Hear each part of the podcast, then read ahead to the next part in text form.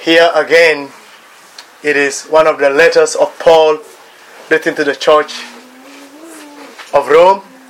Um, believers, saints like you and I. Paul, in presenting his case, has proved that the whole world, everybody, you and I, all of us are guilty before God. All of us are so guilty before a holy God, and no one can be saved. No one can be saved by religious deed. No one can be saved by religious behavior, such as good moral life. Depending on keeping the law or depending on doing good moral lives, no one can be saved only by keeping the law for salvation. Paul explained that God's salvation is only by grace through faith in Jesus Christ, which we all believe, and which I believe that all of us hold on to. Now, when we turn to the Bible, we will all have a common ancestral um, life, that all of our lines have a genealogical diagrams reach back to Adam, our founding father, who was a son of God. In fact, even our Lord Jesus Christ is in that line. As we read in Luke chapter 3, the apostle Paul, who wrote Romans chapter 5, trace man's fall back in Adam's one sin, and he says that resulted in the imputations of sin to the human race. All of us have gone through that imputation. All of us cannot be able to justify ourselves. So that when Adam sinned, we, we all fall and we all have failed. And we all had imputed to us the sin and the guilt of Adam's sins is in all of us. That is the first result of the all of the fall of man, the imputation of sin. And the second result that all of us have to be aware and all of us have to know is that we receive a corrupt nature. All of us have a corrupt nature, a corrupt character, a corrupt behavior. And so, we all possess the effect of original sin from Adam. Some theologians will say that all of us have an original sin. We have a sinful nature. There is not one of us that does not have a sinful nature. None of us here. None of us. Maybe if you believe. But I believe that I have a sinful nature. And even little children that are sitting behind, they are all developing their own sinful nature. We all have that. All of us. So therefore, Spurgeon says, Charles Spurgeon, he said, You are not supposed to base your life on how good you feel or how great you perform day to day as a Christian. Instead, you must live simply by faith in Christ Jesus. And today, this morning, my message is centered on our justification in Jesus Christ. Spurgeon make it very clear.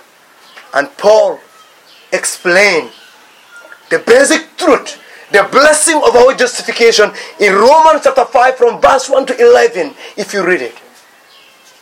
The blessing of our justification. And in verse uh, 12 to 21, it is the basic, the basic, the need of our justification. That's what Paul tried to, to explain. The writer who is Paul was trying to assert, giving the assurance or assuring the readers of that justification is a lasting thing. And only in Christ Jesus, especially his Jewish reader, especially the Rome, the Church of Rome, and us today. Paul answered the questions in this session and in these verses are the very heart to the letter that he wrote to the Roman church. To understand these verses, few general truths about this section need to, to be understood. And the key idea here is our identification of two people in this text Adam and Christ. Adam and Christ. That is one of the things that I want us to understand. This we are going to see two men in this text Adam and Christ. Each of them reigning over a kingdom, each of them ruling, each of them take over. In Adam, Adam was given dominion. From if you look at Genesis chapter 2, he was given dominion over the whole creation and he sinned and he lost his kingdom. Basically, because of Adam's sins, all mankind, all of us are under the condemnation of death.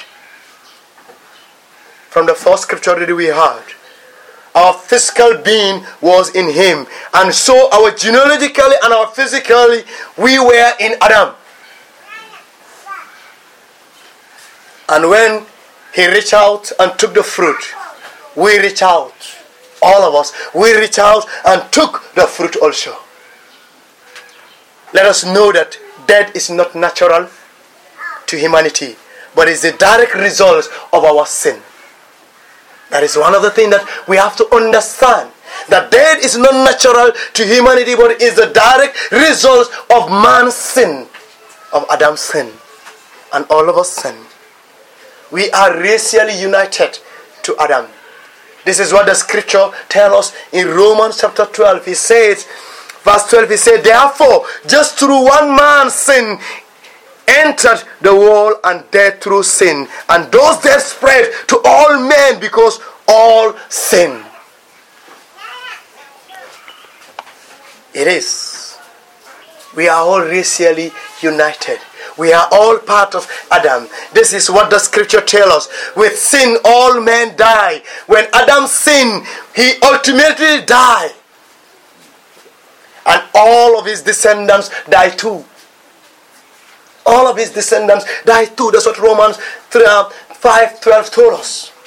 Men die because they are united racially to Adam, and in Adam, all men will die. That's what 1 Corinthians 15 22 tells us. Adam did not have to commit a series of sin a thousands of sin or many sins. In one act, God tested Adam and he failed. And that is what is termed as offense. And an act of disobedience. An act of what? Um, of, of offense of disobedience before his God. The two offense. The word offense means trespass or crossing over the fire. You are told not to, and you cross over. God told Adam how far he could go. How far he could uh, go. And Adam decided to go beyond the appointed limit. He said in Genesis 12, uh, sorry, 2, he says, Of every tree of the garden you may freely eat, but of the tree of the knowledge of good and evil you shall not eat of it. For in the day that you eat of it, you shall surely die. This is Adam. Now, as I said, in this text we are seeing two people Adam and Christ. In Christ, this means that Jesus Christ, we have gained much more than we ever lost in Adam. Because he's the second Adam. The first Adam have lost. And the second Adam came, who is Jesus Christ. We have gained much more ever we lost in Adam. Therefore, Christ came as the king over a new creation. In first, uh, in Second Corinthians chapter five, verse seven, it says, "We are a new creation. The old things have gone. A new creation in Jesus Christ, not in Adam." a new creation of the last Adam who have come to die on the cross for us. By his obedience on the cross, he brought in what? Righteousness and justification. his obedience to the cross, he brought righteousness and justification. He brought us what we have lost, he brought us to gain it more over. Christ not only undid all the damage that Adam's sins effected, but he accomplished much more by making us the very sons of God. Some of this, much more, Paul has already explained it. If you go to 11, um, 5, verse 1 to 11. We are all condemned by God through Adam's disobedience. And with grace, the same God will bring a blessing of obedience through Jesus Christ, our Lord. Of course, when the first representative of the human race fails, all of us fail with him. In Adam, we are condemned, and in Christ, we are safe. That's what the Bible told us. The last Adam. In Adam, we are known that we are condemned and we are condemned to death, but in Christ Jesus we are saved to life. So each of us is reasonably united to Adam so that his deeds affect all of us. His deeds affect all of us, but in Christ, in Christ, we all attain eternal life. We are all saved. Our racial head, who is Adam, lead us to death. But the last Adam, who is Jesus Christ, the head of a new creation, have come and he have given us what? Life. God's plan was both gracious and wise. I want us to understand. His plan was gracious and wise. So, as we consider these two people, Adam and Christ, I want us to contrast them. Adam and Christ, between Adam's sins and Christ's act of obedience on the cross, I want us to contrast them. Adam's offense have been a free gift. His contrast with a free gift with Jesus Christ, our Lord. In verse 15, he says, in the text that we read, But the free gift is not like the offense. For if by one man's offense many die, much more the grace of God and the gift by the grace of the one man, Jesus Christ, abounded to many. Amen. Because of Adam's trespasses, many die. Because of Christ's obedience, the grace of God abounded to many, bringing life to all of us who are sinners.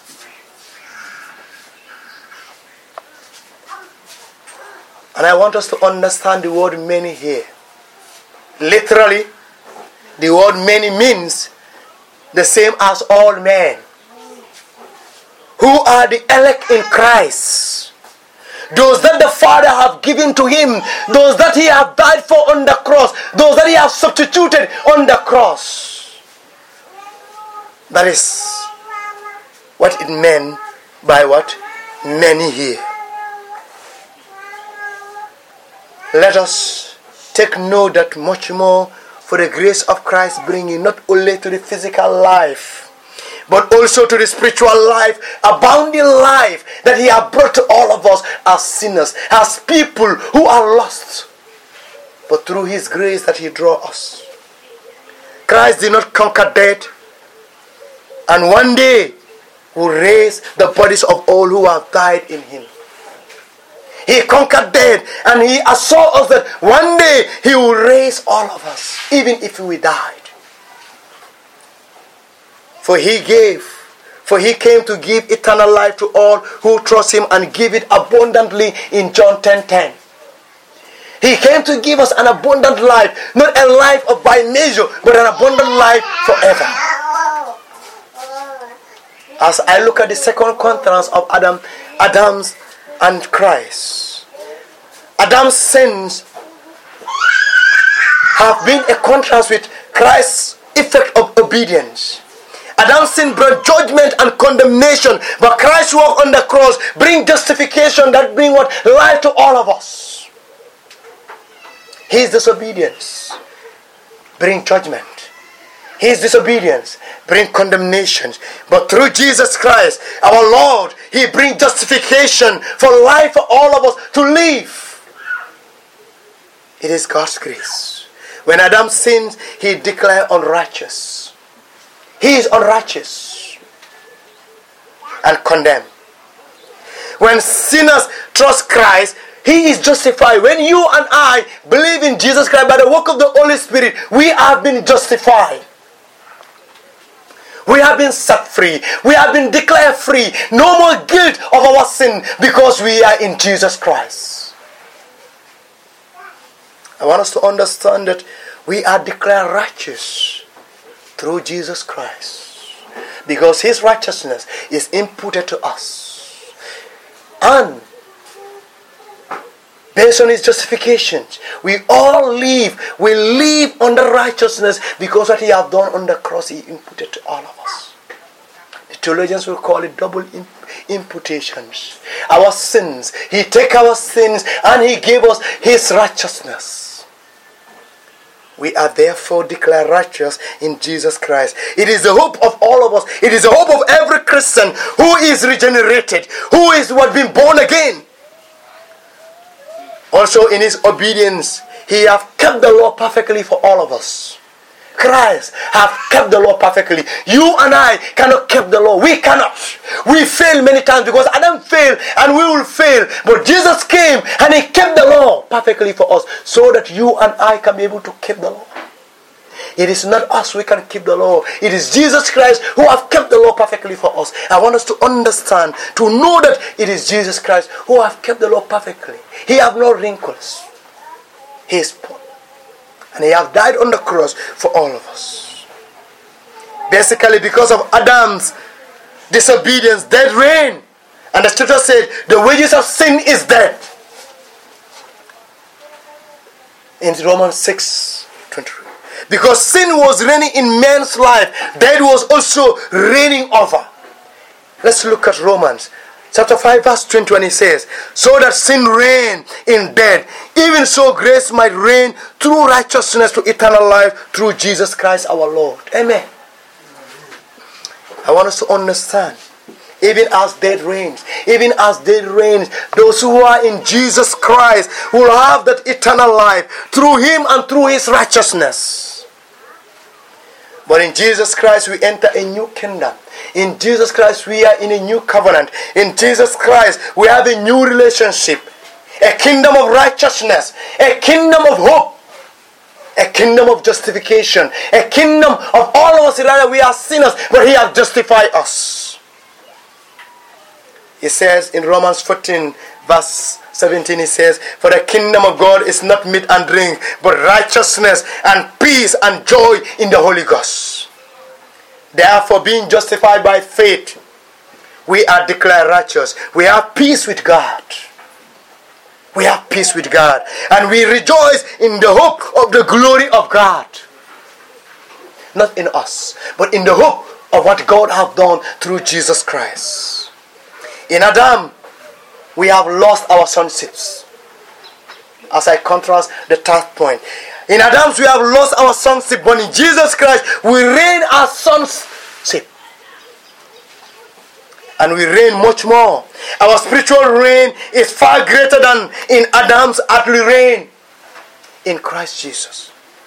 For we say abundance of grace and of the gift of righteousness. That's what Romans 5 17 told us. In 17, it says, For it is by the one man's offense death reigned through the one much more those who receive abundance of grace of the gift of righteousness, which reign in life throughout one who is Jesus Christ. For we said abundant of grace and the gift of righteousness. It is not us, but it is what Jesus, what God have done through our Savior. What God have allowed our Savior to be a substitute, who is Jesus Christ. In contrast, the fourth point, the trespass of one, it is, a, is the righteousness of one, meaning the righteousness work of Christ on the cross. In other words, our justification is a result of a living union with Christ a living union. Together with Christ. Our justification is a result of living union with Christ, and this union ought to result in the new kind of life. A righteous life of obedience to God, a righteous life of obedience to what the God who have chosen us, the God who have called us, the God who have allowed Jesus Christ to die on the cross for us. Our union with Adam made us sinners. And our union with Christ enabled us to reign in Him and to live in that justification, in that free gift by His grace. As I am going to my conclusion, like David, Jesus Christ is God's anointed King who reigns forever. And He will reign forever and He will keep on ruling our lives. Sin and death are reigning in the old creation over which Adam was the head, but grace and righteousness are reigning in the new creation over which Christ is the head and Christ is the king.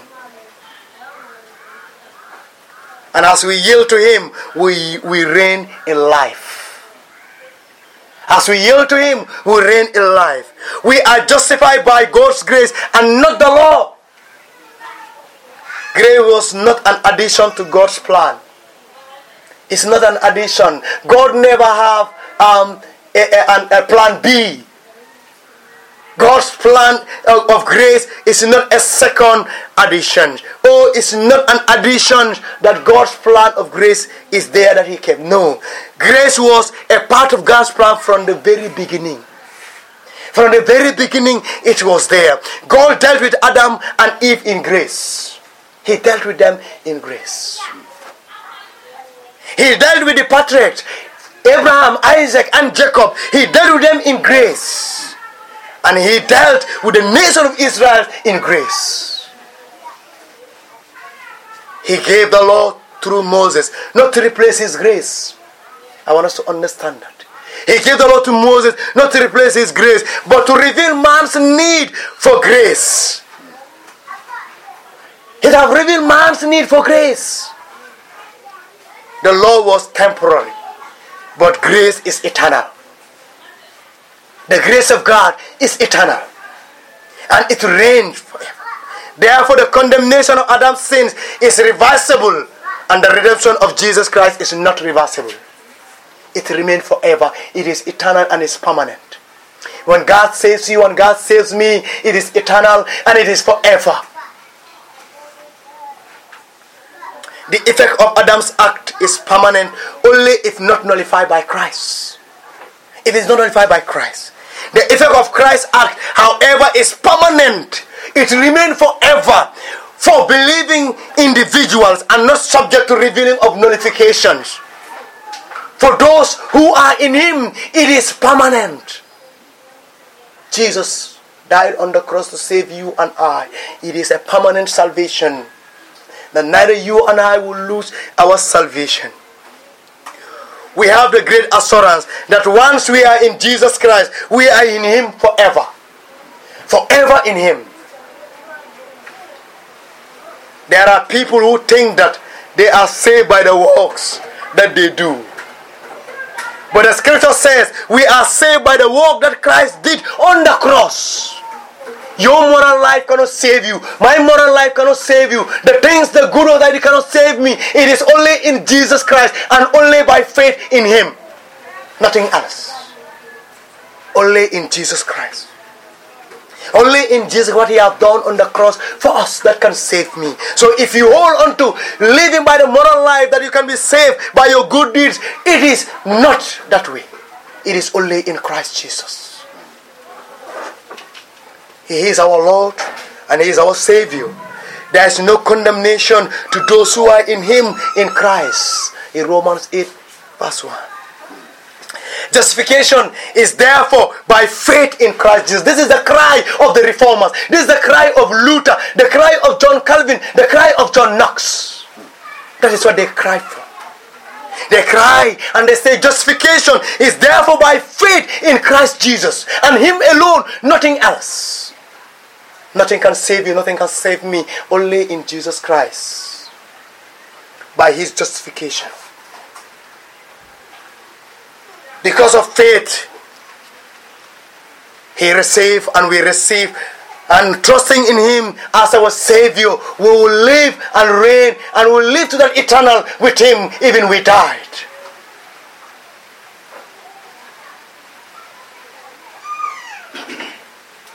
As having done all that is required be secured, our acceptance before God is already through Jesus Christ. Even when we died. We are no more in that condition. We are justified by His obedience and by His blood that He has poured on the cross. His blood that He has poured on the cross is one that have cleansed us. Our righteousness is through Jesus Christ, through His blood, not the blood of a bull, not the blood of a lamb, not the blood of a goat, but the blood of Jesus Christ is the one that have cleansed us and have given us the righteousness and have lived and declare as sons and daughters of God because we are in Him. Christ did not die that God might love us. I want to say that. He did not die that God might love us, but He died because God loved us. He died because of God loves us. God commanded His love to us, towards us. It is His love. It is not us. His love that allowed Jesus Christ to die on the cross for us. In that while we were yet sinners, Christ died for us. While we are yet sinners, Christ died for us in verse 18 of chapter 5. Is uh, sorry, verse 8 of chapter 5 said, But God demonstrated his own love towards us in while we were still sinners christ died for us and i pray that this morning that all of our hearts will be enabled to have hope and to dwell and to trust in more and to know that we are justified through jesus christ nothing else we have been condemned through adam but through Jesus Christ, in His righteousness, we have living by faith and we have been what? Justified forever. And I pray that we will all live into that faith. That God will continue to strengthen us and continue to keep and continue to run in the race and live in the race forever. Amen. Let's pray. Precious Father, we are saying thank you for your word. Thank you for making us to understand it. The first Adam have failed, but you allowed the second Adam, who is Jesus Christ, to come. And he have not failed. Lord, you have allowed him to die on the cross for our justification. And in that justification, you have brought hope and assurance and the, the, the guarantee of our salvation, O God Father. We are saying thank you for everything. Thank you for your greatness. Thank you for your grace and thank you for your mercy, O God. Lord, continue to lead us and continue to help us. The Lord, even as we live in this world, will be faithful in our journey as Christian, O God, Father. Let your glory, let your will, and let your name remain forever. In Jesus' name I pray.